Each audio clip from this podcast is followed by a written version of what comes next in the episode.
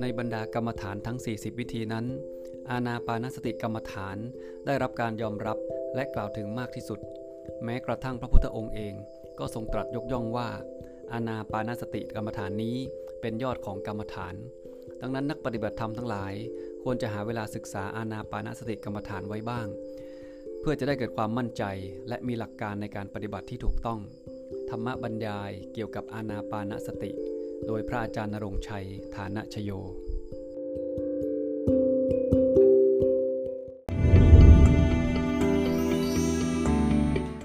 เจริญพร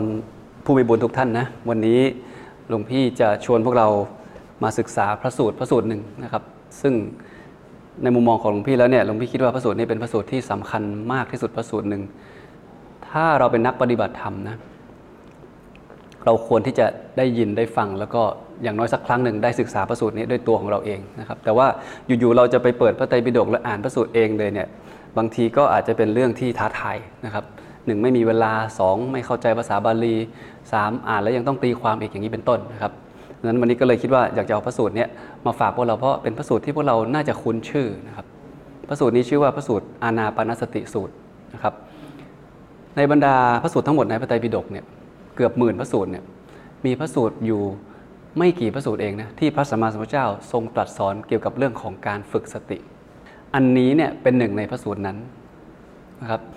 ก็วันนี้ก็จะชวนพวกเราคุยกว้างๆนะครับ เราจะคุยถึงความสำคัญของพระสูตรนี้ที่ชื่อว่าอานาปนสติสูตร เราจะคุยถึงหลักการ แล้วก็จะคุยถึงวิธีการเลยจะนำลงสู่ภาคปฏิบัติ ให้จบในการบรรยายในครั้งนี้นะครับ ก็ มาเริ่มต้นที่ตัวชื่อก่อนเลยนะครับคำว่าอานาเนี่ยนะอานะเนี่ยนะครับอานะแปลว่าออกนะอะไรออกลมหายใจออกครับส่วนคำว่าอะปานะเนี่ยนะครับ ก็แปลว่าเข้านะครับก็คือลมหายใจเข้า สตินี้พวกเราทราบอยู่แล้วนะครับ ดังนั้นโดยชื่อเนี่ยอานาปานสติก็เป็นคำกลางๆ ซึ่งหมายถึงว่าการเอาสตินะครับไปผูกไว้กับลมหายใจเข้าออก เพื่อให้ สติเราอยู่กับเนื้อกับตัว เราสามารถเอาสติไปผูกไว้กับหลายสิ่งหลายอย่างนะให้ใจนิ่ง แต่ในพระสูตรเนี่ยจะโฟกัสหรือเน้นที่การเอาสติไปผูกไว้กับสิ่งที่เรียกว่าลมหายใจเข้าออก อันนี้คือประเด็นสำคัญ อีกอันหนึ่งก็คือว่าในระบบของอานาปานสติที่อยู่ในพระสูตรนี้นะพระสัมมาสัมพุทธเจ้าทรงสอนว่ามีทั้งหมด 16 ขั้นตอน ซึ่งวันนี้เราจะไปทำความรู้จักทั้ง 16 ขั้นตอนนั้นไปด้วยกันว่ามันคืออะไร แล้วมันทำอย่างครับ พระสูตรนี้อยู่ในพระไตรปิฎก มัชฌิมานิกายนะครับ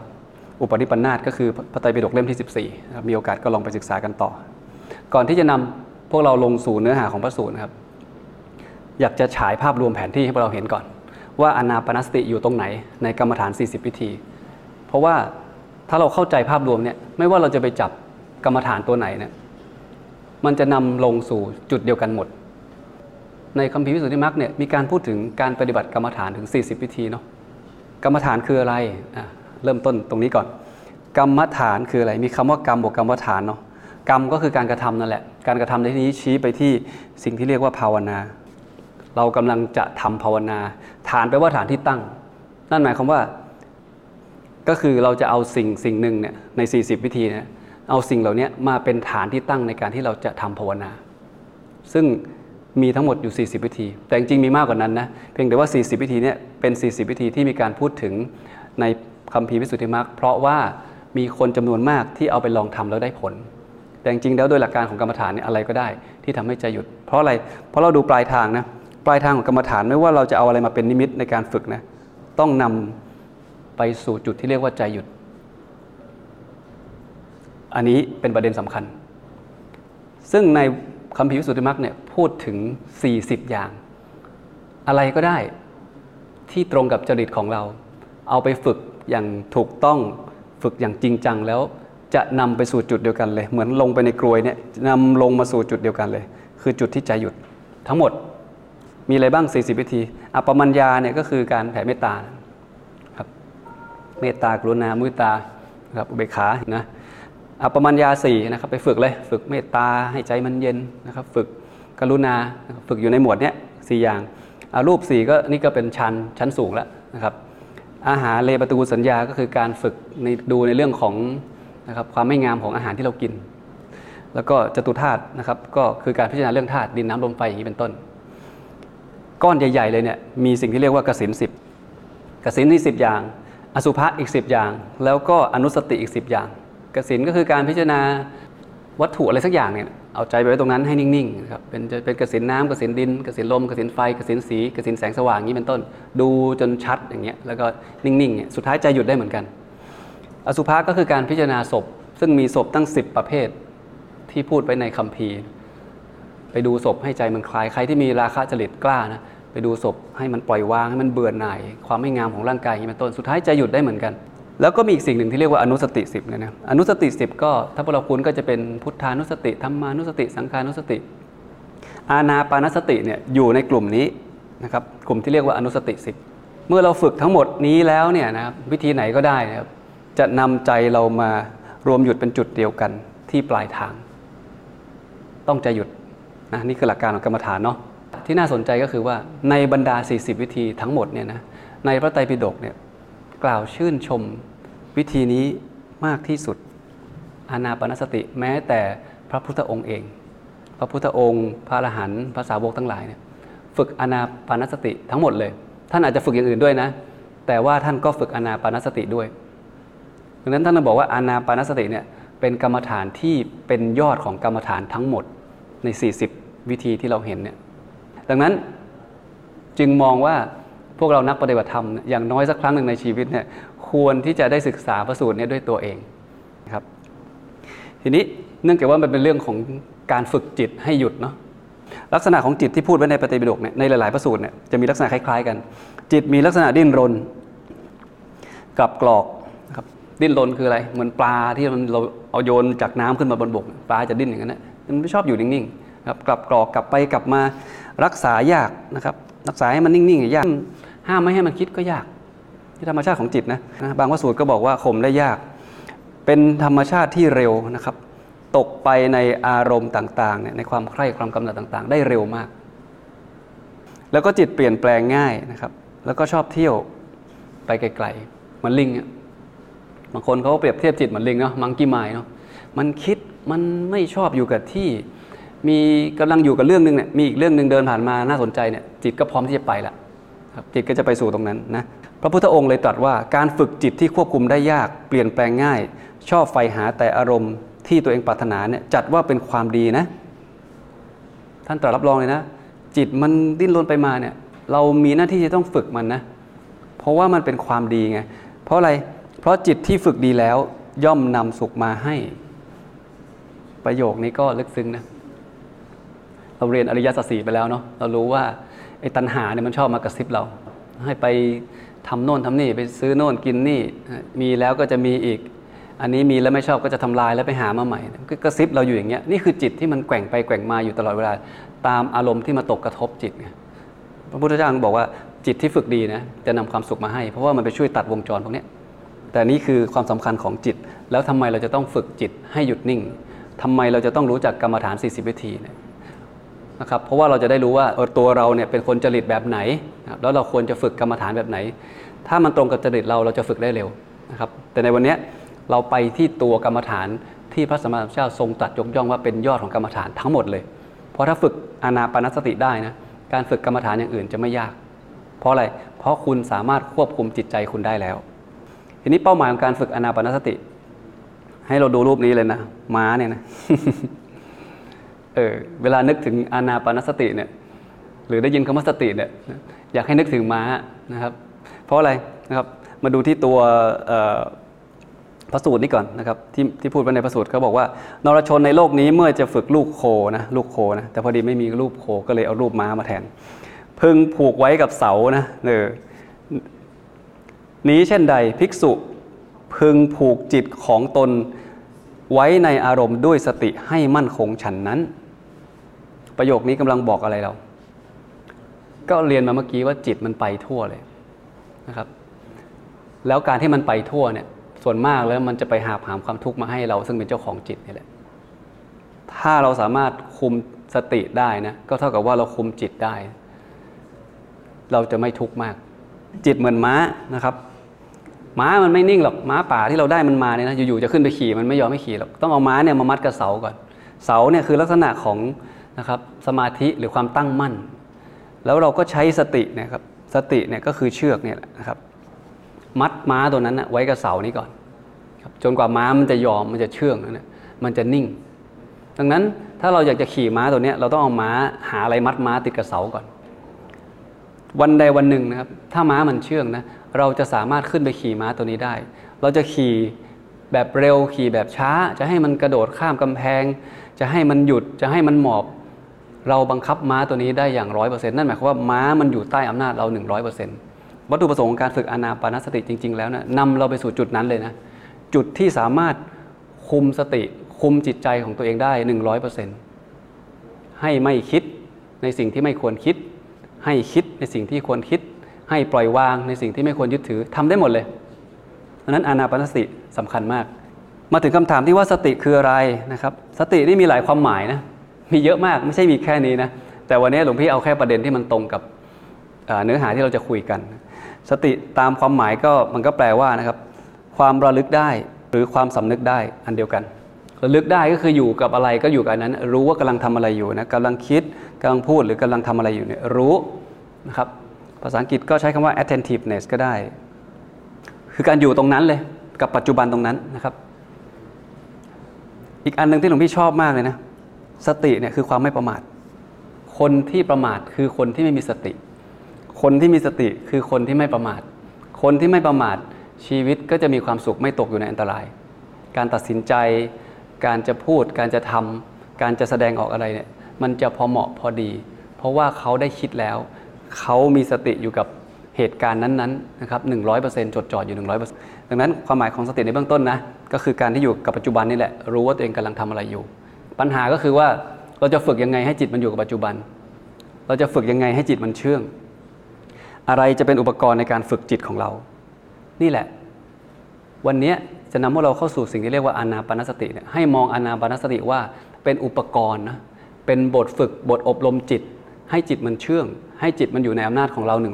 100%ถ้าเห็นภาพนี้ตรงกันเนี่ยนะเดี๋ยวเวลาเราเข้าไปตัวพระสูตรเนี่ยเราจะเราจะเราจะเข้าใจได้ง่ายขึ้นว่าอ๋อมันมีขั้นตอนการฝึกอย่างนี้นะ16 ขั้นตอนเนี่ย ทั้งหมดเนี่ยเป็นไปเพื่อการบังคับควบคุมจิตให้ได้ให้อยู่หมัด จิตจะทำตามที่เราต้องการ โดยเฉพาะยิ่งในการทำความดี กิเลสมันจะทำอะไรเราได้ไม่มาก ถ้าเราลองสังเกตดีๆนะต้องบอกว่าชีวิตเราเนี่ยอยู่ได้ด้วยสตินะคนไม่มีสติตายได้นะทำไปเล่นไปแม่ครัวเนี่ยเผลอสติเนี่ยหั่นผักอยู่เนี่ยเดี๋ยวหั่นมือตัวเองเลือดออก เดินข้ามถนนเนี่ยโมแต่เล่นโทรศัพท์เนี่ยไม่มีสติเนี่ยรถชนตาย ทำงานอยู่ในโรงงานเครื่องจักรเครื่องกลอะไรต่างๆเนี่ยขาดสติเนี่ยนะเอามือแย่เข้าไปเนี่ยมือขาดนะตายได้นะทำไปเล่นไป พระพุทธองค์เลยตรัสว่า ความเจริญย่อมมีแก่คนที่มีสติเนี่ยนะความเจริญนะ ความเจริญย่อมมีแก่คนมีสติทุกเมื่อ คนมีสติย่อมได้รับความสุข ความดีย่อมมีแก่คนที่มีสติเป็นนิด นี่คือพุทธพจน์ อยู่ในพระไตรปิฎกเล่มที่ 15เพราะนั้นสติไม่ใช่เรื่องเล็กน้อยนะแล้วในพระไตรปิฎกเองเนี่ย สติเนี่ยเป็นหนึ่งในพระสูตรขนาดยาว อยู่ในมหาสติปัฏฐานสูตร ในทีคณิกาย พระสูตรที่ 22 สอนการทำสติโดยเฉพาะอย่างละเอียดยิบเลย ซึ่งพระสมมาสัมพุทธเจ้าสอนเอง บางพระสูตรเนี่ยภาษาวกสอนนะภาษาลิบุตรสอน แต่พระสูตรเนี่ยพระองค์สอนเองเห็นไหมดังนั้นมันจะมีพระสูตรเด่นๆ ที่เกี่ยวกับการฝึกสติฝึกสมาธิเนี่ยไม่มาก จึงอยากจะเชิญชวนพวกเราให้ให้มาศึกษาด้วยตัวเอง แล้วเราจะสามารถแอพพลายใช้กับการฝึกสมาธิหรือฝึกสตินะครับที่มีสอนอยู่ทั่ว ๆ ไปนะครับเวลาเราไปเรียนจากที่ตรงนั้นตรงนี้เนี่ยอย่างน้อยเรามีหลักการที่ว่าเออพระไตรปิฎกว่าไว้อย่างนี้ ความสำคัญของอานาปานสตินะครับอย่างที่บอกนะครับอานาปานสติเป็นวิธีที่พระองค์ทรงตัดยกย่องว่าเป็นวิธีที่ประเสริฐที่สุด เป็นยอดของกรรมฐาน เพราะมันเป็นฐานของการฝึกกรรมฐานอย่างอื่นได้อย่างยอดเยี่ยม ในสติปัฏฐานสูตรเนี่ย พูดถึงการฝึกสตินะครับ เกี่ยวกับ 4 อย่างก็คือสติที่กายครับสติที่เวทนา สติที่จิต แล้วก็สติที่ธรรม แค่ฟังเราก็งงแล้ว เข้าใจได้ยาก ถ้าเราศึกษาอานาปานสติให้ดีนะ แล้วเรากลับไปศึกษาสติปัฏฐานนะ จะทำให้เราเข้าใจสติปัฏฐานได้ง่ายขึ้น อันนี้ที่หลวงพี่เจอกับตัวเองนะ เพราะอานาปานสติเนี่ย สุดท้ายเนี่ยจะนำลงสู่ภาคปฏิบัติของสติปัฏฐานโดยอัตโนมัติ ทั้งกาย ทั้งเวทนาทั้งจิตทั้งธรรม 16 ขั้นตอนเนี่ยครอบคลุมหมดเลย สามารถฝึกได้ง่ายเนาะฝึกได้ง่ายก็คือเด็กก็ฝึกได้ เพราะว่าเป็นเรื่องของการหายใจ ผู้ใหญ่ก็ฝึกได้ คนแก่ก็ฝึกได้ แล้วก็สะดวกด้วยไม่ต้องใช้อุปกรณ์อะไรเลยลมหายใจเราหายใจทุกวันอยู่แล้ว หายใจทิ้งหายใจคว้างเนี่ยเอาลมหายใจนั้นนะมาฝึกสติดีกว่า เพราะฉะนั้นสะดวกทำที่ไหนก็ได้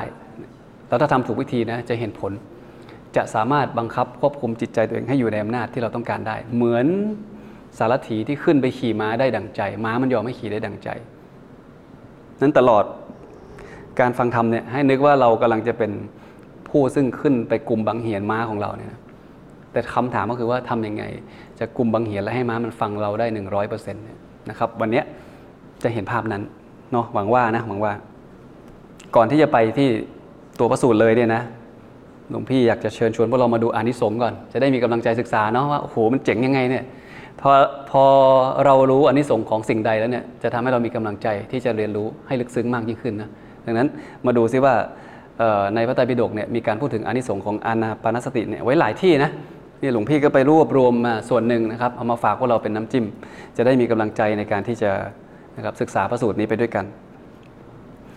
อานาปานสติกรรมฐานเนี่ยเป็นยอดของกรรมฐานครับและเป็นเหตุให้บรรลุถึงคุณวิเศษ และทำ เครื่องอยู่เป็นสุขในปัจจุบันของพระพุทธเจ้าเลยนะ ของพระปัจเจกพุทธเจ้าด้วย และพุทธสาวกทั้งปวง หมายความว่าไง หมายความว่าพระพุทธองค์แล้วก็พระสาวก พระอรหันต์ทั้งหลาย พระปัจเจกพุทธเจ้าทั้งหลาย ให้ความสำคัญกับการฝึกอนาปานสติ แล้วตัวพระองค์ท่านเองท่านก็ฝึกด้วย ในพระไตรปิฎกกล่าวไว้เลยว่า แม้แต่ในวันที่ท่านจะปรินิพพานนะครับ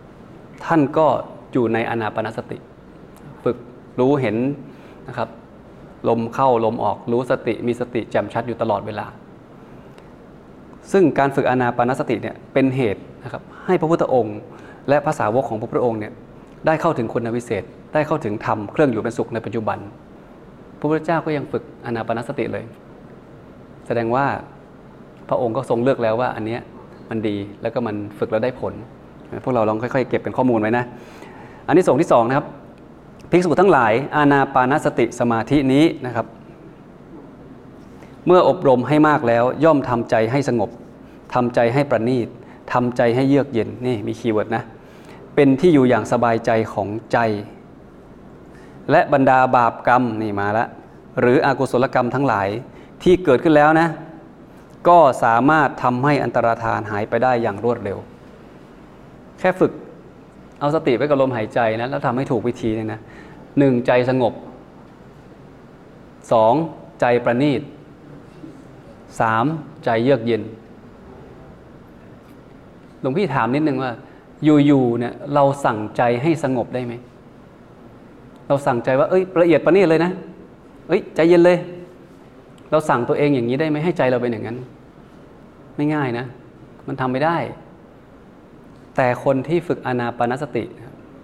บอกแล้วไง เหมือนคนฝึกม้าจนม้ามันเชื่อง ใจมันยอม ใจมันยอมให้เราสั่ง ว่าใจเย็นนะ ใจสงบนะ ใจประณีตนะทำได้ แล้วพอทำได้แล้วเนี่ยใจมันก็ไม่คิดไปในทางไม่ดี เพราะเราบังคับใจให้คิดไปในทางที่ดี อกุศลกรรมหรือบาปกรรมทั้งหลายนะก็ทำอะไรเราไม่ได้นะครับ ใครมายั่วเราโกรธเนี่ยเราก็จะไม่โกรธใครมาขโมยของเราไปเนี่ยนะครับ เราก็จะไม่ชกมาก เราจะมีสติที่จะจัดการกับปัญหาที่เกิดขึ้นเฉพาะหน้า นี่คืออันที่สงนะ ต่อมาเรามาดูนะ ท่านบอกว่าดูก่อนราหุลท่านบอกว่าอานาปานสติอันบุคคลใดอบรมทำให้มากอย่างนี้นะเนี่ยนะอานาปานสติเนี่ยนะถ้าทำเยอะๆแล้วนะทำจนชำนาญแล้วนะอัศสาสะคือลมออกเนี่ยนะกับปัสสาสะคือลมเข้าเนี่ยนะอันมีในครั้งสุดท้ายนี่ ผู้นั้นทราบก่อนแล้วจึงดับไป ถ้ายังไม่ทราบชัดจะหาดับไปไม่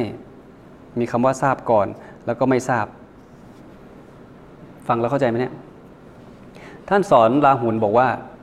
ใครก็ตามที่ฝึกอนาปานสติจนชำนาญแล้วเนี่ยนะ อบรมทำให้มากเนี่ยคือชำนาญแบบเหมือนเหมือนขี่ม้าเนี่ย ขี่ได้คล่องแคล่วสั่งได้หมดแล้วเนี่ย ลมตอนที่ลมหายใจสุดท้ายก่อนที่จะดับจิตเนี่ยนะ จะสั่งได้ด้วย จะสังเกตจะเห็น จะไม่ไหลตาย จะรู้เลยว่านี่คือลมหายใจสุดท้ายแล้ว เราจะต้องนิพพานแล้ว เราจะออกจากกายมนุษย์หยาบแล้ว อานาปานสติเนี่ยนะครับ ฝึกมากเข้ามากเข้าเนี่ยสั่งใจสั่งลมหายใจได้ขนาดนั้นนะครับดูจิตตัวเองได้จนถึงจิตสุดท้าย ผู้นั้นจะรู้ก่อนเลยว่า เราจะหายใจครั้งสุดท้ายเมื่อไหร่ เราจะออกจากร่างนี้เมื่อไหร่ครับในพระไตรปิฎกมีการพูดถึงพระอรหันต์นะซึ่งท่านฝึกอานาปานสติเป็นประจำเนี่ยแล้วท่านก็เดินจงกรม เดินจงกรมเดินไปเดินมาเนี่ยในขณะที่เดินนั้นท่านก็กำหนดสติไว้ที่ลมหายใจก็คือฝึกอานาปานสติแต่เป็นท่าเดิน ท่านรู้ว่าท่านจะปรินิพาน แล้วท่านอยู่กับลมหายใจของท่านตลอดเวลา จนถึงลมหายใจสุดท้าย แล้วก็ปรินิพพานในท่ายืนนี้มาดูอีกอันหนึ่งอานาปานสติอันภิกษุใดเนาะบำเพ็ญด้วยดีเต็มที่แล้วสั่งสมด้วยดีโดยลำดับ ตามที่พระพุทธเจ้าทรงแสดงแล้ว ภิกษุนั้นย่อมยังโลกนี้ให้สว่างสวัยเหมือนพระจันทร์พ้นจากหมอกฉายแสงอยู่ฉะนั้นแล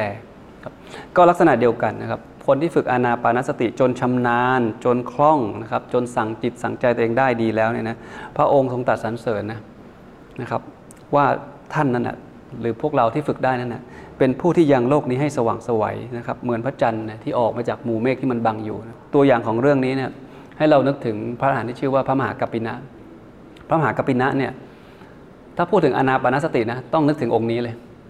เพราะท่านเป็นผู้ที่โดดเด่น และเชี่ยวชาญอานาปานสตินะครับ เรียกว่าในวงการสงฆ์เนี่ยรู้เลยว่าต้ององค์นี้ เพราะว่าท่านฝึกจนชำนาญ แล้วท่านสามารถใช้ลมหายใจเนี่ยควบคุมกายของท่านเนี่ยได้หนึ่งร้อยเปอร์เซ็นต์ควบคุมได้ทั้งกายควบคุมได้ทั้งใจ เวลาพระมหากปินะไปที่ไหนเนี่ยหรืออยู่ในหมู่สงฆ์เนี่ยไม่ว่าท่านจะเดินจะนั่งจะฉัน จะพูดจะคุยเนี่ยกายของท่านจะมีลักษณะพิเศษ คือกายของท่านจะนิ่งหนึ่งร้อยเปอร์เซ็นต์เหมือนกับเอาก้อนหินไปตั้งไว้เนี่ยก้อนหินตั้งไว้ตรงไหนก้อนหินก็อยู่อย่างนั้น นิ่งสงบ จะนั่งสมาธิหนึ่งชั่วโมงสองชั่วโมงสามชั่วโมงหรือทั้งคืนเนี่ยกายจะนิ่ง ไม่ขยับไหวติงเลย เพราะจิตกับลมเนี่ยมันแนบสนิทกัน จนสามารถบังคับกายได้นะพอบังคับกายได้นะครับ สามารถใช้งานจิตของตัวเองนะได้ตามที่ต้องการ ทีนี้มาเข้าสู่ตัวพระสูตรนะ อาณาปานสติสูตรนะครับอยู่ในพระไตรปิฎกเล่มที่ 14 เนาะเริ่มต้นมาเนี่ยนะครับก่อนที่ท่านจะอธิบายว่าสิบขั้นตอนนี้คืออะไรเนี่ยพระองค์ก็ตัดเลยว่า ดูก่อนภิกษุทั้งหลายภิกษุในธรรมวินัยนี้ อยู่ในป่าก็ดี อยู่โคนไม้ก็ดี อยู่ในเรือนว่างก็ดี นั่งคูบัลลังตั้งกายตรงดำรงสติมั่น คุณคุณไหมดำรงสติมั่นเฉพาะหน้านะ เธอย่อมมีสติหายใจออก มีสติหายใจเข้า อ่านตรงนี้แล้วเห็นอะไรบ้าง พระพุทธเจ้ากำลังตรัสสอนพระนะ ท่านกำลังจะนำสู่อานาปานสติว่าทำยังไงนะ แต่นี่คือการเกลิ่นนำเราเห็นไหมว่าการปฏิบัติธรรมเนี่ยบรรยากาศสำคัญ บรรยากาศสำคัญนะ ท่านบอกเลยว่านู่น ป่านู่น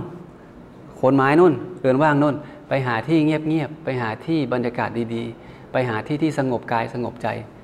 เมื่อเธอหาเจอแล้วเนี่ยนะ แล้วเธอทำอย่างนี้ทำยังไงอะ่ะ เธอนั่งคูบัลลัง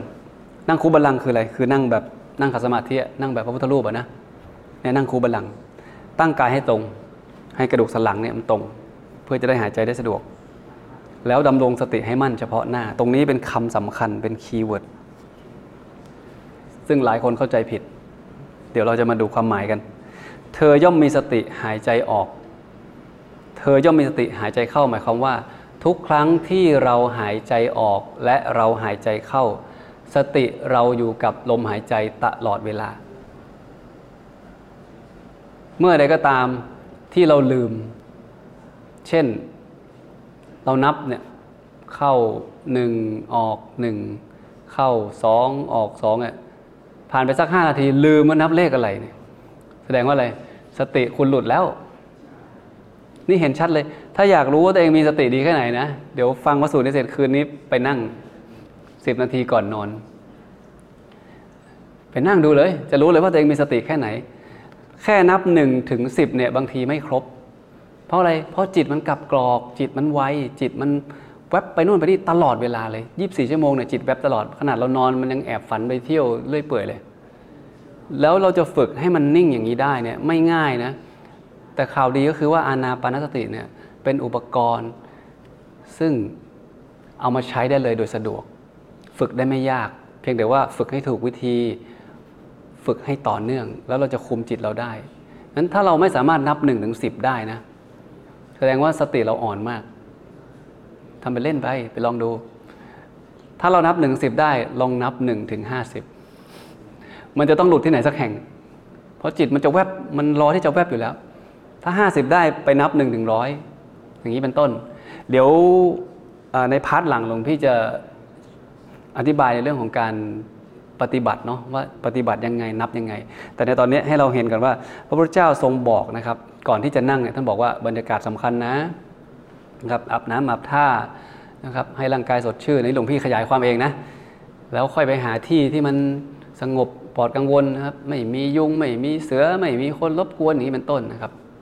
ดังนั้นเราเห็นไหมว่าเวลาเราปฏิบัติธรรมเนี่ยทำไมเราต้องเลือกสถานที่ เพราะใจมันพร้อมจะแวบอยู่แล้ว ถ้าที่มันไม่ไม่ไม่ไม่สัปปายะจริงนะใจมันจะไม่นิ่ง ดังนั้นธรรมชาติมีผลกับใจมนุษย์ ก่อนที่จะฝึกสติเนี่ยซึ่งเป็นการฝึกที่ไม่ง่ายนะแต่บรรยากาศมันจะช่วยได้ ในการเริ่มต้นให้สติมันตั้งมั่นเนี่ยนะพอเจอปุ๊บเนี่ยนะท่านบอกนั่งคูบัลลังเลยทำไมต้องนั่งคูบัลลัง นั่งคูบัลลังเป็นท่าที่นั่งแล้วร่างกาย ตั้งตรง เหมือนพีระมิดนะครับ มันจะนิ่งน้ำหนักมันจะลงมาตรงกลาง มันจะไม่ไหวติง นั่งไปได้นานเท่าไหร่ก็ได้ตามที่เราปรารถนา นี่คือหลักการของการนั่งสมาธิคูบัลลังนะแต่ว่าพวกเราเองที่นั่งอยู่ที่บ้านเนี่ยเราอาจจะบางคนอาจจะนั่งกับพื้นนั่งขัดสมาธิไม่สะดวกครับ ก็เอาเป็นว่าให้ร่างกายเราสบายก็แล้วกัน เพราะอะไร ราะร่างร่างกายไม่สบายนะ ต่อให้นั่งในห้องแอร์ไม่มียุงไม่มีเสียงรบกวนนะ ถ้าร่างกายไม่สบายนั่งสมาธิไม่ได้นะแล้วไปฝืนนั่งนะ ไม่มีทางคุมสติได้ เพราะใจมันพร้อมจะแวบอยู่แล้ว ใจมันไม่ชอบ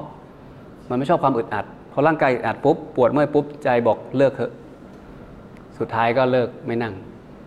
อย่างนี้เป็นต้น ดังนั้นทำไงก็ได้ให้กายสบายเนาะ แต่ว่าอันนี้คือสิ่งที่ต้องยกมาให้ดูเพราะว่าอันนี้คือสิ่งที่พระองค์แนะนำในพระไตรปิฎก แต่ในทางปฏิบัติเราต้องปรับให้เหมาะกับ สภาพของตัวเราเองเนาะตั้งกายให้ตรงนี่สำคัญ จะทำให้เราไม่หายใจได้สะดวกแล้วจะทำให้เราไม่ง่วงนะครับ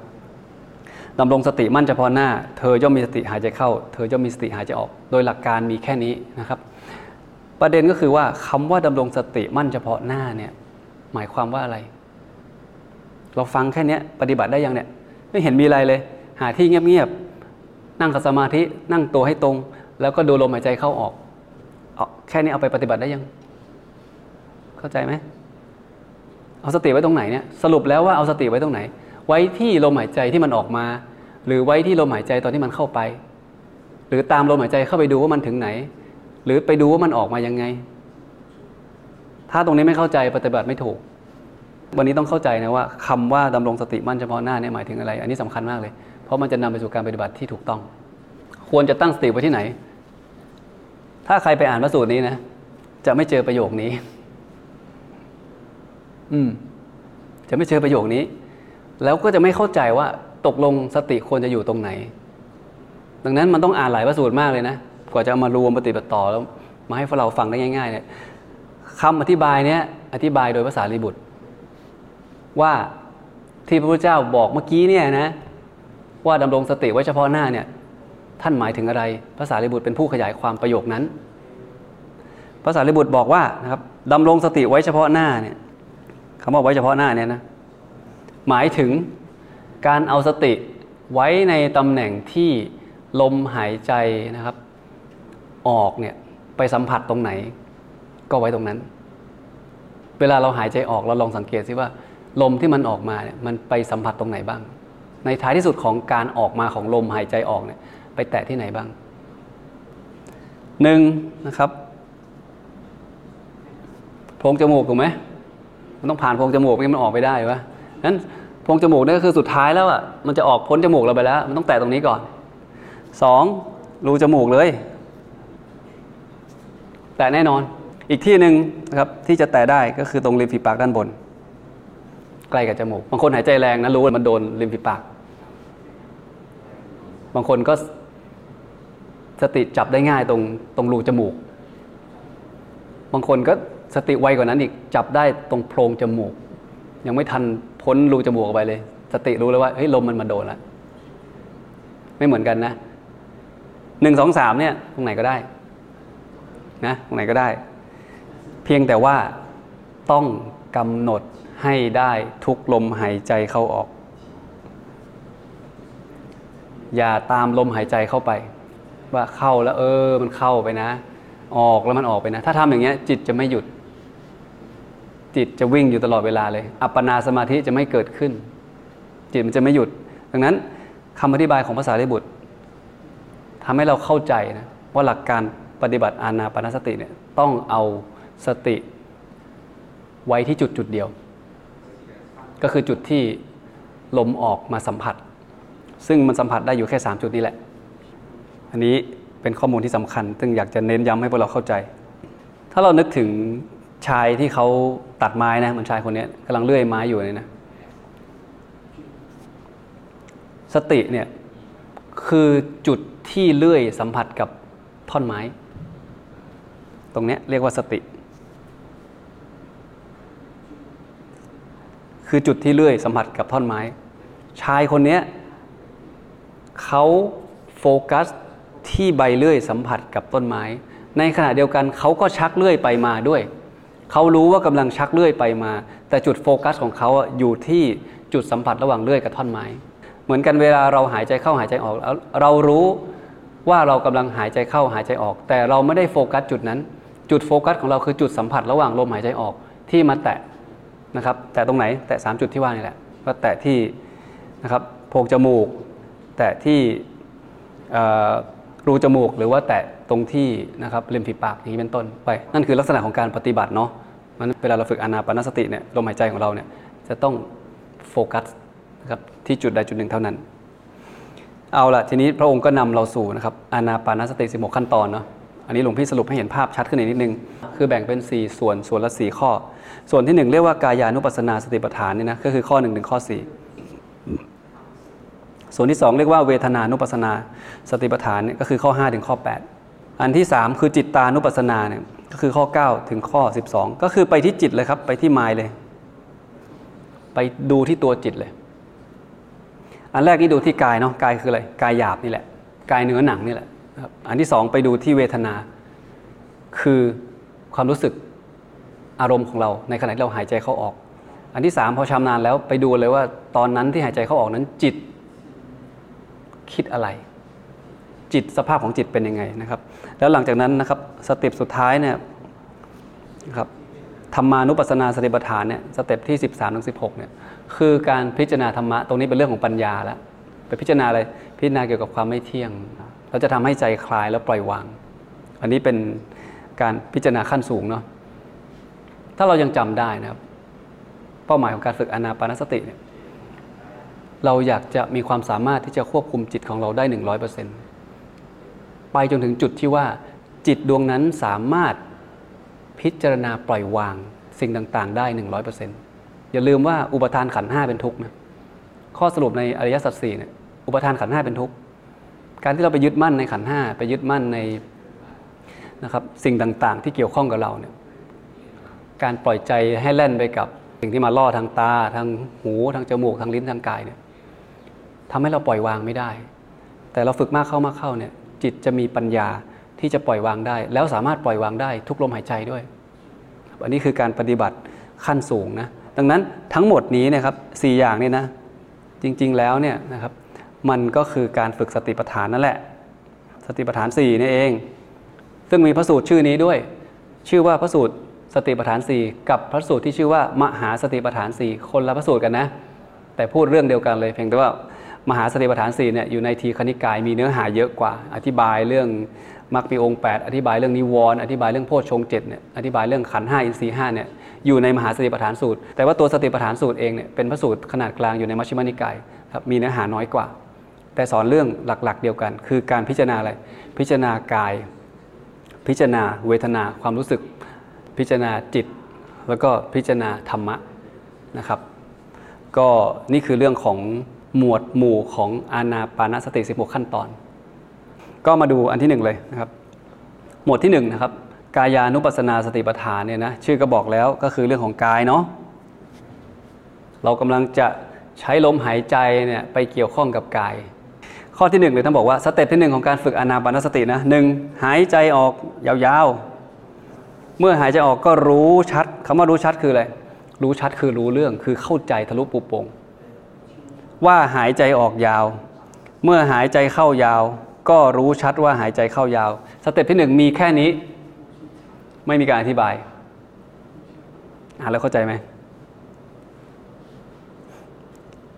พวกเราเคยสังเกตลมหายใจตัวเองไหม ว่าเราเป็นคนหายใจสั้นหรือหายใจยาว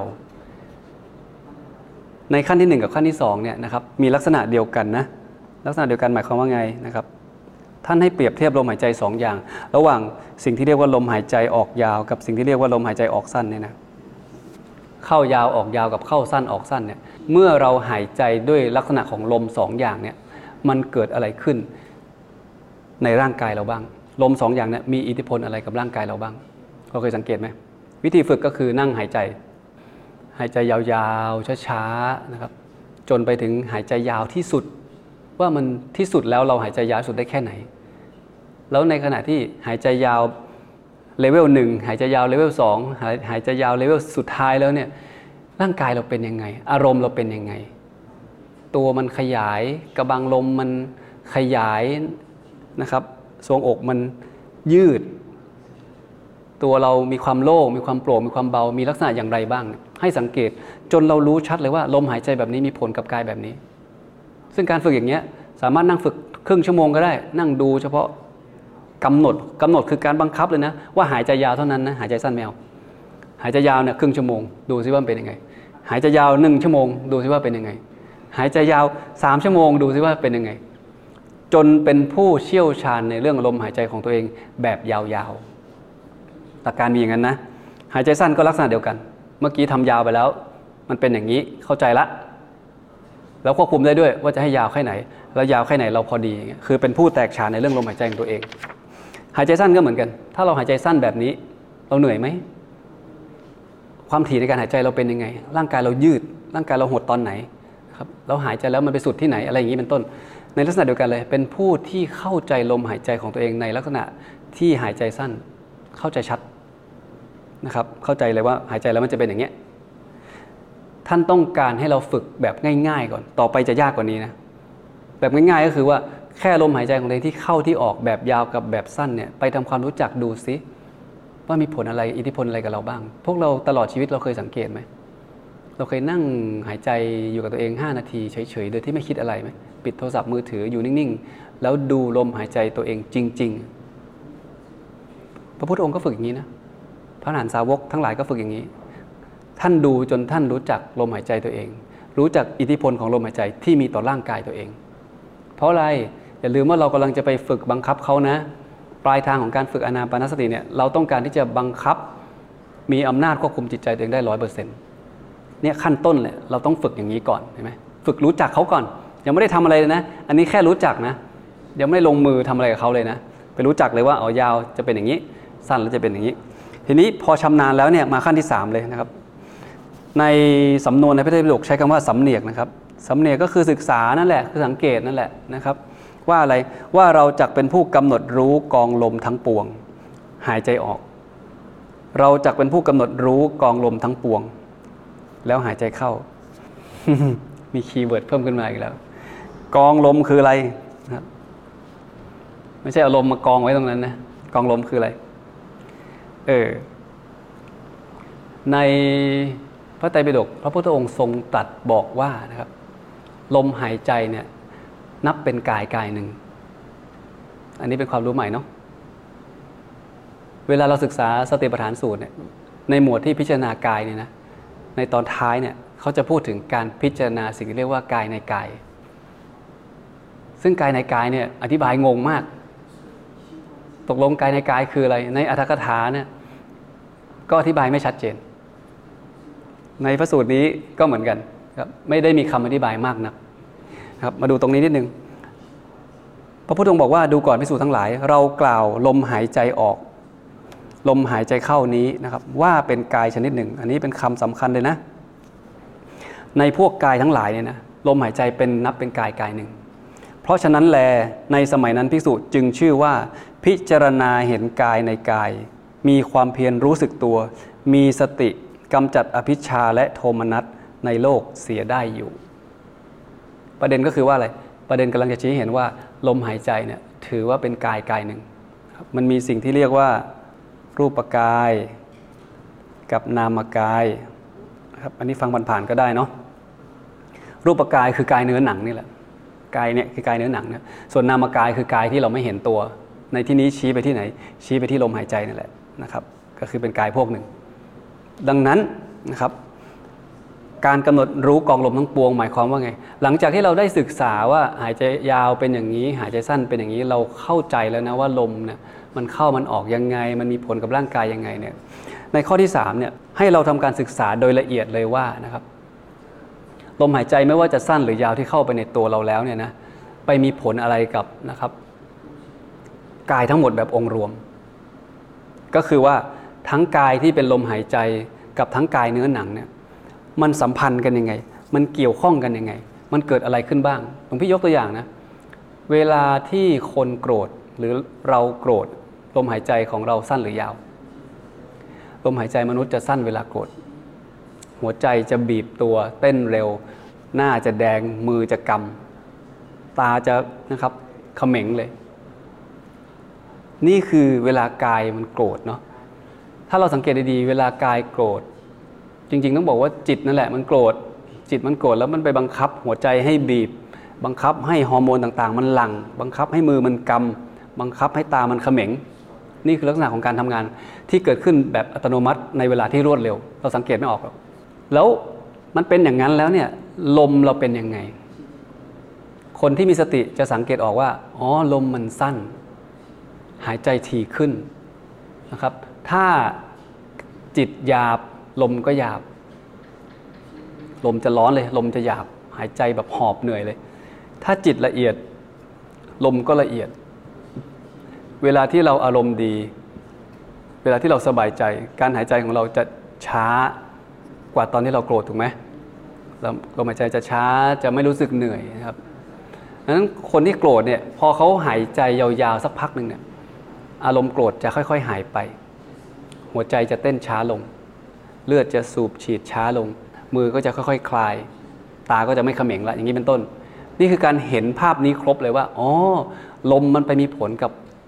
กับกายฮะอยู่ๆเราจะสั่งหัวใจว่า อย่าเต้นเร็วไม่ได้เอออยู่ๆเราจะสั่งระบบ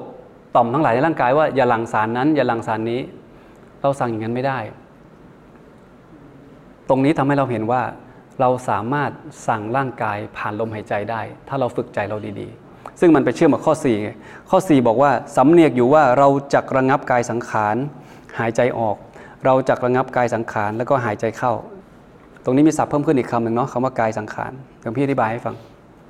สังขารเนี่ยคือการปรุงแต่ง เวลาเรียนธรรมะได้ยินคำว่าสังขารบ่อยเนาะแต่ในที่นี้สังขารหมายถึงการปรุงแต่งนะจะไปปนกับสังขารในขันห้านะ สังขารในขันห้านั่นคือความคิดเนาะยังจำกันได้อยู่ไหมสังขารในขันห้ามันคือความสามารถในการคิดคิดปรุงแต่งนั่นแหละแต่ในที่นี้ตัวของคำว่าสังขารเองเนี่ยมันคือการปรุงแต่ง พอไปรวมกับคำว่ากายเนี่ยกายสังขารก็หมายถึงว่า สิ่งที่ปรุงแต่งกาย แล้วสิ่งที่ปรุงแต่งกายคืออะไรอะอะไรปรุงแต่งกาย ในที่นี้นะสิ่งที่ลมปรุงแต่งกายก็คือลมนั่นแหละลมอะไรลมหายใจนั่นแหละ เพราะอะไรเพราะบอกไปเมื่อกี้ไงเวลาโกรธลมหายใจสั้น เวลาไม่โกรธลมหายใจปกติ เวลาทำสมาธิไปลึกๆ ลมหายใจช้าลงไปอีก เห็นไหมแสดงว่าลมหายใจเนี่ยไปปรุงแต่งกายได้ ตรงนี้เป็นความรู้ใหม่นะ ถ้าเราสามารถบังคับลมหายใจเราได้นะ เราแทบจะไม่โกรธเลย สังเกต ถ้าเราโกรธแล้วเรามีสตินะ เรารีบหายใจยาวๆ มันจะชะลอ อารมณ์โกรธที่กำลังพลุ่งพล่านนั่นแหละมันจะชะลอความโกรธ สติจะมาสุดท้ายก็จะแก้ปัญหาได้ด้วยสันติวิธีอย่างนี้เป็นต้น ไม่มีความรุนแรงเกิดขึ้น เพราะว่าสติมันมาทัน เห็นไหมว่าลมหายใจเนี่ยปรุงแต่งกายได้ อันนี้พวกเราเคยทราบไหมว่ามันทำอย่างนี้ได้ ซึ่งตรงนี้เป็นองค์ความรู้ซึ่งพี่คิดว่าสำคัญมากเลยนะโดยเฉพาะยิ่งกายานุปัสสนาเนี่ยคารวะญาติโยมแบบพวกเราเนี่ยหลวงพี่ว่าเอาไปใช้ได้เลยจะได้ประโยชน์จริงด้วย แต่ว่า อันที่อันที่สองสามสี่เนี่ยยากมาก ไปเวทนาไปจิตไปธรรมเนี่ยนะต้องระดับคนปฏิบัติธรรมดีๆชั้นสูงเลยอย่างพวกเราเนี่ยหลวงพี่ว่าทำชุดนี้ได้สี่ข้อนี้ได้นะเจ๋งมากแล้ว เอาลมหายใจไปปรุงแต่งกายให้ได้ อย่าให้มันโกรธอย่าให้มันเกลียด อย่าให้มันหงุดหงิดนะครับมาดูอีกต่อนิดนึงเสียงต่างๆที่เราได้ยินเนี่ยแล้วเราเราสังเกตระฆังนะเวลาเราตีระฆังหรือหรือเราได้ยินเสียงระฆังเนี่ย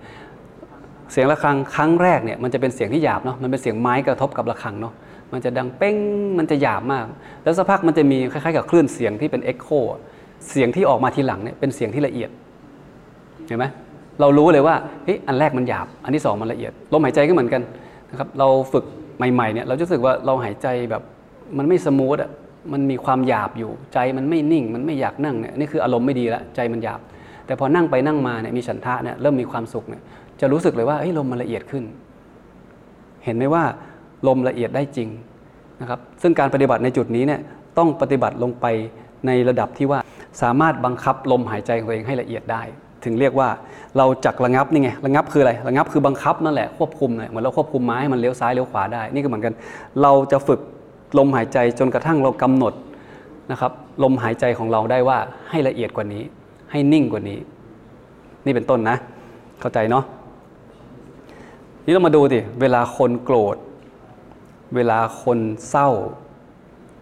เวลาคนตกใจเนาะอันนี้โกรธเนาะอันนี้เศร้าเนาะอันนี้ตกใจเนาะแล้วก็เวลาที่เราดีใจเนี่ยสิ่งเหล่านี้ถ้าสังเกตในแต่ละอารมณ์นะจะรู้เลยว่าลมหายใจทำงานแบบ มันจะมีลักษณะของการทำงานของลมหายใจที่เป็นพิเศษ เวลาเราโกรธลมหายใจจะสั้นใช่ไหมเวลาเราเศร้าลมหายใจก็จะอีกแบบหนึ่งเวลาเราตกใจลมหายใจก็จะอีกแบบหนึ่งไม่เหมือนกันเป๊ะนะ เวลาเราดีใจลมหายใจก็จะอีกแบบหนึ่ง แต่เวลาเรานั่งสมาธิ ลมหายใจก็จะอีกแบบหนึ่ง เห็นไหมว่า ลมหายใจเนี่ยเข้าไปปรุงแต่งกายเราได้ ถ้าลมหายใจละเอียดกายจะนิ่งใจสบาย ถ้าลมหายใจหยาบนะครับก็เนี่ยโดยอารมณ์ที่มากระทบเนี่ยให้เราโกรธให้เราเกลียด ให้เราเศร้าให้เราดีใจพวกนี้ลมหายใจมันจะเตลิดเปิดเปิง ถ้าจับประเด็นนี้ได้ เราจะสามารถบริหารจัดการสิ่งที่มากระทบใจเราได้นะครับทำให้เราสามารถ บังคับร่างกายแล้วก็บังคับจิตใจเนี่ยนะครับให้ไม่หวั่นไหวไปตามสิ่งที่มากระทบได้ นี่คือข้อดีของอนาปานสตินะในหมวดที่ 1 ที่พวกเราเคยสังเกตหรือเคยสนใจไหมว่าคำว่าลมหายใจเนี่ยมันมีมาตั้งแต่เมื่อไหร่ ใครเป็นคนคิดคำศัพท์คำนี้หลวงพี่พยายามหาคำตอบนะเพราะว่าคำศัพท์ทั้งหลายที่มันถูกบัญญัติขึ้นเนี่ยมันคงไม่ได้บัญญัติขึ้นลอยๆอะมันต้องมีที่มาที่ไป นั่นแสดงว่าคนสมัยก่อนเขาฉลาดมากเลยเนะ เขาถึงคิดคำศัพท์นี้ขึ้นมาทำไมเขาไม่ตั้งเป็นลมอย่างอื่น ลมเข้าลมออก หรือลมอะไรก็ได้ทำไมเขาถึงเรียกว่าลมหายใจ ก็พยายามหาคำตอบนะ หาไม่เจอสักที จนมาได้ฟังหลวงปู่เทศเนี่ย หลวงปู่วัดปากน้ำนะหรือหลวงพ่อวัดปากน้ำเนี่ย ท่านค้นพบสิ่งที่เรียกว่า ทางเดินของใจเนาะ ซึ่งมีอยู่ทั้งหมด 7 ฐาน ตั้งแต่ฐานที่1เนี่ยนะสองสามไปถึงฐานที่7เนี่ย ใจของมนุษย์เนี่ยตั้งอยู่ที่ฐานที่ 7 ที่ท่านสอนนะ อืม ใจของมนุษย์เนี่ยอยู่ที่ฐานที่เจ็ดความน่าสนใจก็คือว่า ลมหายใจเนี่ย ลมเนี่ยเป็นของหยาบ แต่ใจมนุษย์เนี่ยเป็นของละเอียด ลมเนี่ยเนี่ยลมอากาศเนี่ยแม้มันจะเป็นของที่มองไม่เห็นนะ แต่เราก็ยังจัดว่ามันเป็นมันเป็นธาตุลม เป็นของมันเป็นธาตุที่หยาบหยาบที่เราหายใจเขาออกโดนถูกเนื้อต้องตัวเราได้เนี่ยนะ เราเป่าลงไปเนี่ยเราก็รู้สึกว่ามันโดนแขนเราเนี่ยคือมันยังมีความหยาบอยู่ไอ้ของหยาบเนี่ยไปเชื่อมต่อกับใจที่เป็นของละเอียดได้ยังไง เวลาเราหายใจเราสังเกตไหมว่าไปสุดที่ไหน หายใจเข้าไปเนี่ยหนึ่งสองสามสี่ห้าหกเจ็ดมันจะอยู่แถวแถวกลางท้องเนาะแถวแถวสะดือเนาะทำไมมันไม่ลงไปที่กระเพาะน้อยหรือว่าตรงลำไส้เลย มันไปสุดที่ตรงเนี้ย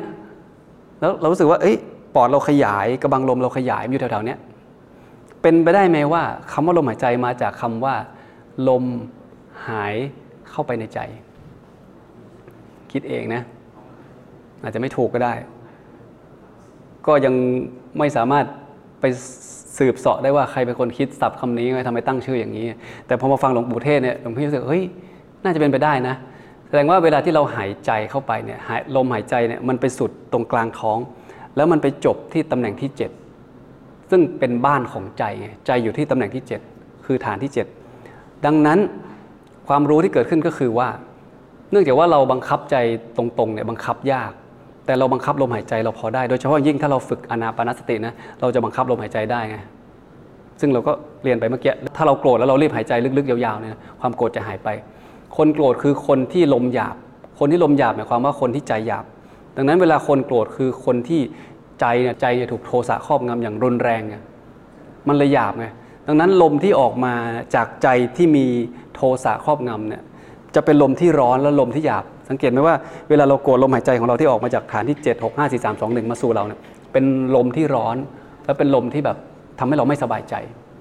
แล้วจะแก้ไงโอ้โหโทสะมันครอบงำจิตอยู่ขนาดนั้นเนี่ยวิธีแก้คือนะครับ ถ้าไม่รู้จะทำอะไรเลยนะ หายใจเข้าลึกๆช้าๆ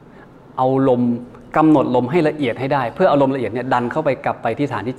7 กลับไปสู่ในระบบที่ละเอียดที่ลึกเข้าไปกว่านั้น เมื่อความละเอียดของลมเรากำหนดได้เนี่ยนะมันจะส่งผลให้ใจเราละเอียดขึ้น ใจเราละเอียดขึ้น ความโกรธจะลดลง เจ้าโทสะจะทำงานได้ยากขึ้นเพราะอะไรเพราะสติเรากลับมาแล้ว เห็นข้อดีของอานาปานสติในหมวดที่หนึ่งไหมนะเห็นภาพเนาะทีนี้มาหมวดที่สองนะครับ ไปต่อนะ เวทนานุปัสนาสติปัฏฐานเนี่ยคือการใช้ลมหายใจนะครับ ไปกำหนดความรู้สึก ประเด็นคือตรงนี้ ไม่ว่าจะรู้สึกอะไรก็แล้วแต่กำหนดลมหายใจแล้วไปจัดการกับความรู้สึกนั้นให้ได้ ท่านบอกว่ามี 4 ข้อข้อที่1นะครับก็คือข้อที่5เนาะเราจักเป็นผู้กำหนดรู้ปีติมาแล้วปีติ หายใจออก เราจะเป็นผู้กำหนดรู้ปิติ หายใจเข้า ก็คือหายใจเข้าหายใจออกกำหนดปิติได้ ดี๋ยวจะอธิบายนะ อันที่ 6 คือ เราจักเป็นผู้กำหนดรู้สุขตอนหายใจออก เราจักเป็นผู้กำหนดรู้สุขตอนหายใจเข้าพระสูตรนี้แปลกนะจะเริ่มต้นที่การหายใจออกเสมอ ปกติเวลาเราพูดเราจะพูดหายใจเข้าก่อนเนาะพี่ก็ยังหาคำตอบไม่ได้นะตั้งแต่ข้อหนึ่งถึงข้อ 16เนี่ยจะเริ่มต้นที่การหายใจออกเสมอ น่าสนใจนะ เออการพระไตรปิฎกเนี่ยต้องค่อยๆคบคิดไปนะมีหลายมิติซึ่งนะครับเป็นเรื่องของผู้ที่มีปัญญาเนี่ยมาสอนเราเนี่ยเราปัญญาไม่เท่าท่านเราต้องค่อยๆทำความเข้าใจกันไปเนาะทีนี้คำว่าปิติกับคำว่าสุขไม่เหมือนกันนะ เหมือนไหมถ้ามันเหมือนมันต้องอยู่ข้อเดียวกันเลยนี่คือมนุษย์เรามีข้อจำกัดในเรื่องของภาษาที่จะเอามาอธิบายประสบการณ์ ไม่ว่าจะเป็นภาษาไทยหรือภาษาอังกฤษก็แล้วแต่ มันมันโอ้คำศัพท์มันมีน้อยมากอะมันอธิบายไม่ถูก ก็เรียกว่าปิติ ปิติภาษาอังกฤษใช้คำว่า joy สุขเขาใช้คำว่า happiness คนละคำกัน พวกเราได้ยินว่าปิติเรานึกถึงอะไร อารมณ์แบบไหนเรียกว่าปิติ อารมณ์แบบไหนเรียกว่าสุข ถ้าไม่เข้าใจฝึกไม่ได้นะ ต้องเข้าใจก่อนแล้วถึงจะฝึกได้ เพราะว่าท่านกำลังบอกว่า ให้สำเนียก ให้สำเนียกคือให้ศึกษาและให้สังเกตว่า ทุกลมหายใจเข้าออกของเรา ใจมีปิติ ทุกลมหายใจเข้าออกของเรา ใจมีสุข เดี๋ยวก่อนที่พี่จะอธิบายนะ ขออนุญาตอธิบายคำนี้ก่อน จิตสังขารเนี่ยนะ เพราะว่ามันมีสองคำโผล่มาตรงนี้ เมื่อกี้เราเรียนกายสังขารไปแล้วเนาะ กายสังขารคือสิ่งที่ปรุงแต่งกายนะครับ ทีนี้คำว่าจิตสังขารเนี่ยนะครับ จิตสังขารก็คือสิ่งที่ปรุงแต่งจิต สิ่งที่ปรุงแต่งจิตมีสองอย่าง คือสัญญา กับเวทนา สัญญาคืออะไร สัญญาคือความจำได้หมายรู้ อะไรเราจำได้นะเดี๋ยวมันจะมาปรุงจิตเรา นะครับเดินไปร้านอาหารเนี่ยจำได้ว่าผัดไทยอร่อยเดี๋ยวมันจะสั่งผัดไทย นี่คือมันปรุงจิตเรา เวทนาคืออะไร เวทนาคือความรู้สึกนั่นแหละ feeling เนาะสุขทุกข์ไม่สุขไม่ทุกข์นี้เป็นต้น ในที่นี้เราจะเน้นที่เวทนานะในหมวดนี้ชื่อก็บอกแล้วเวทนานุปัสสนาสติปัฏฐาน หมายความว่าสิ่งที่ปรุงแต่งจิตนะโฟกัสไปที่สิ่งที่เรียกว่าเวทนาทีนี้เวทนาคืออะไรล่ะเวทนาคือสุขทุกข์ไม่สุขไม่ทุกข์ในที่นี้เนี่ยท่านให้สังเกตว่าปีติเนี่ยก็คือเวทนาอย่างหนึ่ง ใจมันลิงโลดใจมันกระโดด ลักษณะของปีติก็คือว่า นั่งนั่งสมาธิไปเนี่ยนะ เมื่อกี้เรามีฉันทะเนาะ เรานั่งไปเราทำข้อหนึ่งสองสามสี่ห้าเราเริ่มบังคับลมหายใจเราได้ละ เวลาโกรธก็หายใจยาว เวลาไม่สบายใจอะไรก็รีบหายใจยาวๆตั้งสติ เฮ้ยทำได้ไงเริ่มบังคับได้ละ มีฉันทะเกิดความสุข ทีนี้อยากนั่งต่ออยากฝึกต่อ ฝึกไปฝึกมาเนี่ยปิติเกิด เพราะว่ามันทำได้ไง พอปิติเกิดสภาวะของปิติก็คือว่าอาจจะมีขนลุกชูชัน ตัวพองตัวขยาย ตัวโล่งตัวหายอย่างนี้เป็นต้นนี่คือลักษณะของปิติ คือเป็นความรู้สึก ที่ดีเป็นความรู้สึกในทางบวกนะครับทั้งปิติทั้งสุขเนี่ยดีนะไม่ใช่ไม่ดีนะครับเพียงแต่ว่าปิติมันมีลักษณะของใจมันตูมตามใจมันแบบขยายใจมันดีมันมันกระโดดโลดเต้นอย่างเงี้ยนะครับแต่สุขตรงกันข้ามนะสุขในที่นี้หมายถึงว่าใจสงบใจนิ่ง เหมือนน้าที่มันนิ่งๆ ไม่มีคลื่น ดูเย็นดูลุ่มลึกอย่างนี้เป็นต้น นี่คือลักษณะของสุข นั่นหมายความว่าเราจะฝึกลมหายใจเนี่ยดู จิตของเราเนี่ยให้เป็นปิติก็ได้ ให้จิตเป็นสุขก็ได้หรือให้มันลิงโลดก็ได้ให้มันนิ่งก็ได้ ข้อ 5 กับข้อ 6 นะพอมาถึงข้อ 7 เนี่ยเป็นผู้กำหนดรู้เลย จิตสังขารหายใจออกกำหนดรู้จิตสังขารหายใจเข้าหมายความว่าไงเราสามารถนะครับที่จะรู้ว่าเวลาปิติมันเกิด มันมีอาการยังไง เวลาสุขมันเกิด มันมีอาการยังไง แล้วมันเกิดตอนไหนเกิดตั้งแต่เมื่อไหร่อย่างที่บอกว่าเอ้ย ขนมันเริ่มลุกตั้งแต่เมื่อไหร่ ตัวมันเริ่มขยายตั้งแต่เมื่อไหร่ ตัวมันหายไปตั้งแต่เมื่อไหร่ เวลามันสุขใจมันกลับมานิ่งตั้งแต่เมื่อไหร่ แล้วมันลุ่มลึกมันเป็นยังไง มีความเข้าใจ แล้วสำคัญที่สุดคือข้อ 8 ก็คือ อันนี้เจ๋งมากถ้าทำได้นะ คือบังคับได้ด้วยว่า สุขนะ ปิตินะ อันเนี้ยข้อนี้หมายถึงอย่างนั้น คือสามารถที่จะบังคับจิตนะครับ ให้ไม่สุขหรือให้ไม่ปิติก็ได้ เพราะอะไรอย่าลืมว่าครูบาอาจารย์สอนว่า ดีใจเสียใจเนี่ยเป็นมารร้ายนะ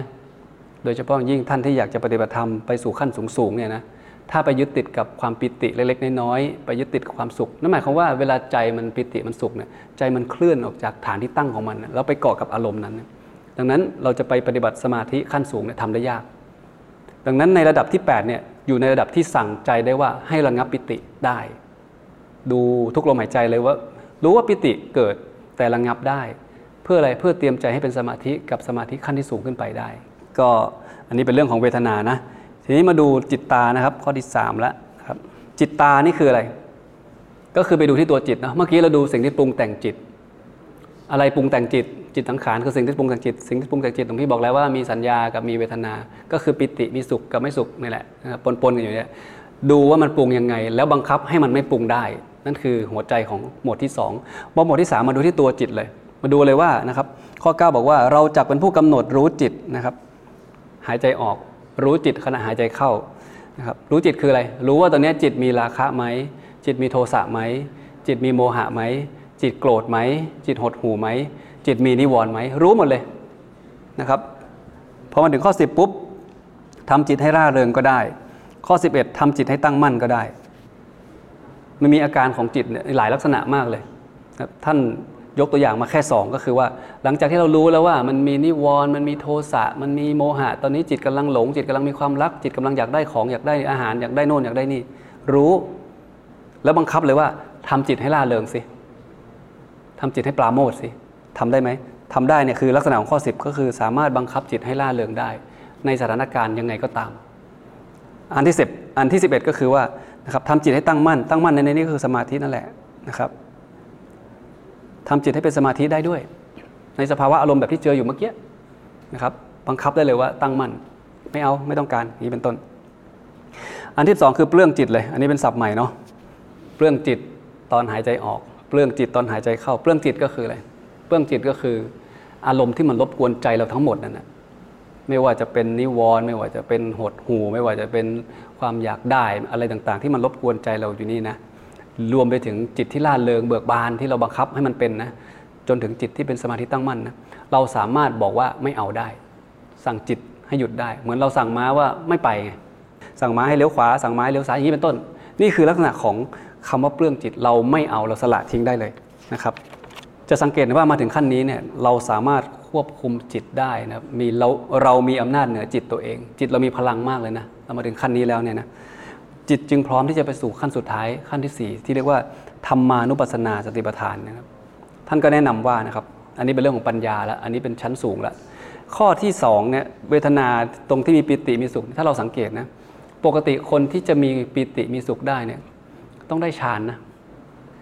ลักษณะของฌานก็มีวิตกวิจารปิติสุข เอกคตาเนี่ย ซึ่งเป็นคนที่สามารถควบคุมสติควบคุมสมาธิได้ถึงขนาดนั้นแล้ว คือได้ฌานแล้วนะพอได้ฌานจิตมันก็จะเนี่ยสามารถนะครับมีทำให้ปราโมททำให้จิตตั้งมั่นนะครับแล้วก็พิจารณาปล่อยวางอารมณ์เหล่านั้นได้ด้วย ทีนี้พอมาถึงตรงนี้เนี่ยเรียกว่าจิตเราเข้มแข็งมาก จิตเรามีคุณภาพมาก เราควบคุมจิตเราได้ ท่านจะสอนต่อว่าพอมาถึงตรงนี้แล้วจิตพร้อมแล้วเนี่ยไปที่ตัวปัญญาเลยคืออะไรหายใจออกพิจารณาความไม่เที่ยง หายใจเข้าก็พิจารณาความไม่เที่ยง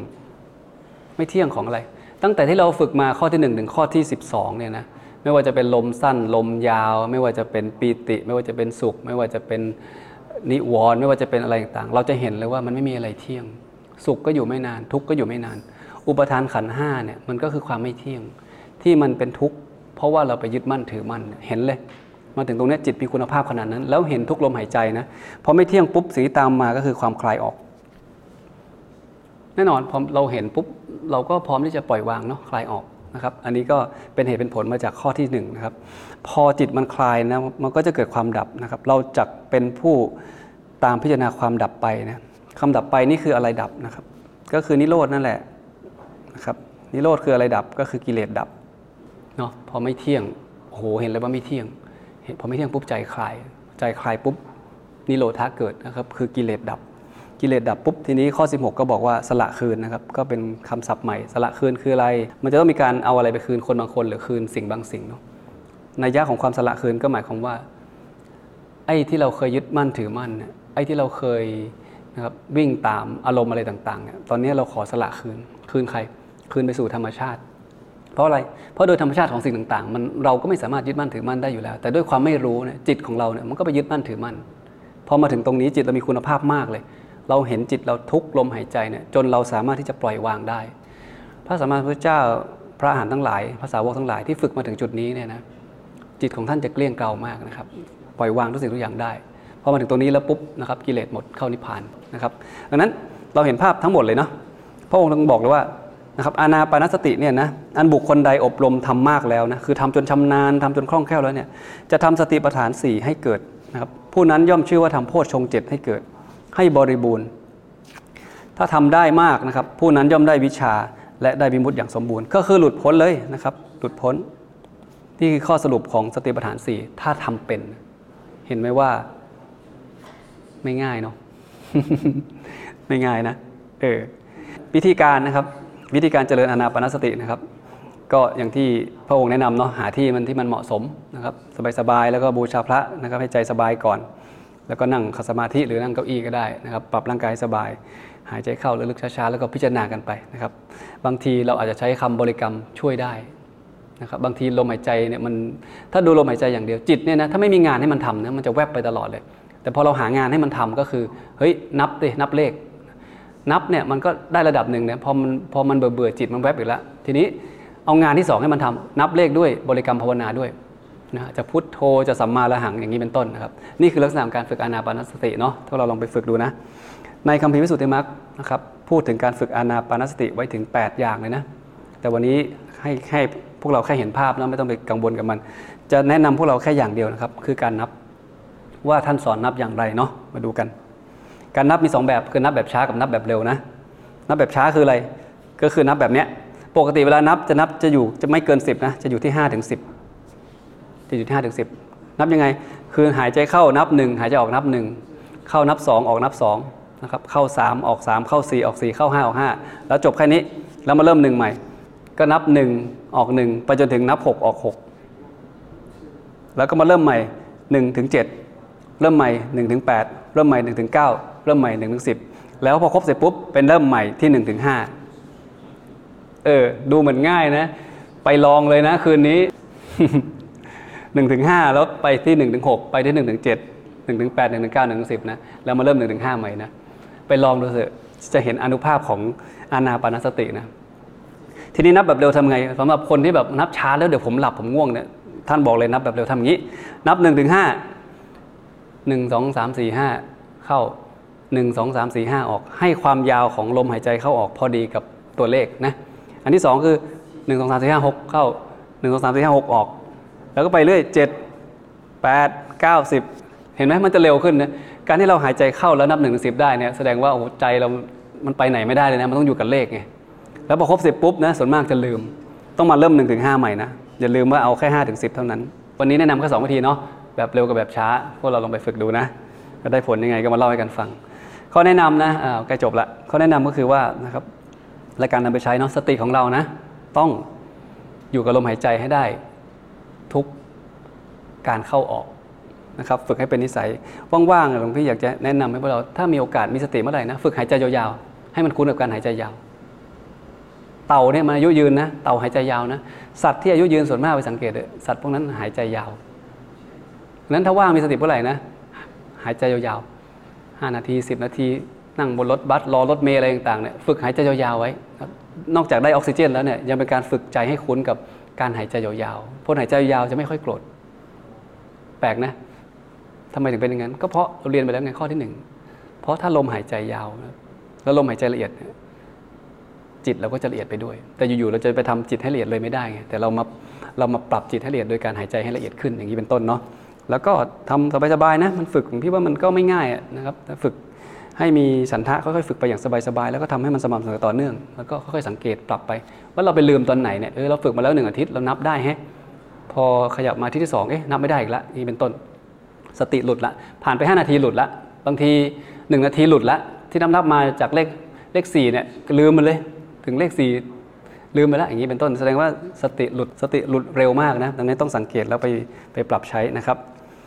แนะนำพวกเราไปศึกษาพระสูตรเพิ่มเติมนะสามพระสูตรนี้เป็นพระสูตรไฮไลท์ของนักปฏิบัติธรรมที่ควรศึกษาเนาะมีโอกาสหลวงพี่จะมาเล่าให้เราฟังใหม่ ก็คืออนาปานสติสูตรเราเรียนไปแล้ววันนี้